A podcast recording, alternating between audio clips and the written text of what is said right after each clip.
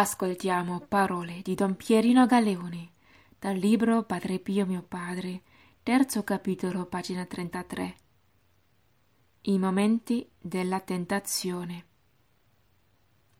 Don Pierino continua. Sembra che vi sia contraddizione nelle due espressioni di Padre Pio.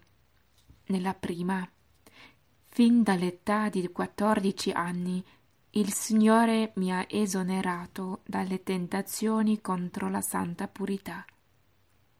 E l'altra, immagini brutte mi danno tormento alla purità.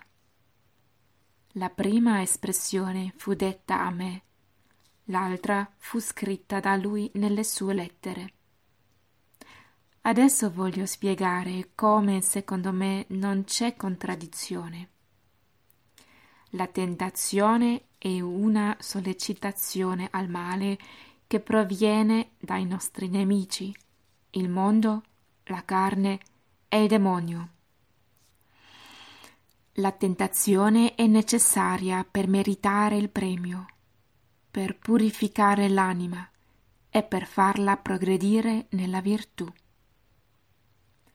È come una provvidenziale frustrata che sveglia, è una scuola di umiltà e di amore a Dio. Sono tre le fasi della tentazione. Prima la suggestione, poi la dilettazione e poi il consenso. La suggestione è il momento della proposta del male. Gli occhi, la fantasia e la mente possono ricevere in modo più o meno vivo le attrattive del male. L'occasione è l'inizio del tempo della suggestione. La suggestione, per quanto pericolosa, non è peccato. Anzi, può essere permessa dal Signore per rendere più forte la volontà e più immediata la reazione. L'orrore al male, violenta sensazione di ribrezzo, tanto è grande quanto è istantanea la reazione della volontà. L'orrore al male, spinto al massimo grado, porta a desiderare la morte anziché vedere il male. La fuga dell'occasione, costante e perfetta, mi diceva padre Pio, atterra il nemico, annulla alla radice ogni stimolo alla dilettazione ed elimina non solo il fatto, ma anche la possibilità del consenso al peccato.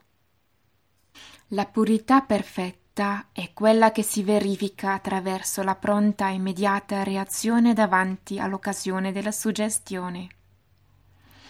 L'orrore al male, l'accettazione della tortura solo per dar gusto a Gesù, il desiderio di morire anziché peccare, benché in cosa lieve, sono validi argomenti che escludono completamente la suggestione volontaria in modo definitivo.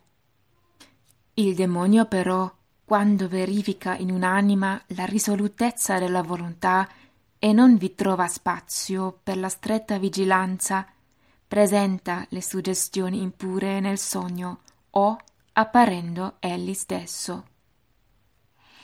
Il giusto in questo caso può essere afflitto da indicibili torture spirituali circa la fiducia in Dio, la pace e la semplicità di cuore, che esclude anche la vista della più piccola ombra di malizia.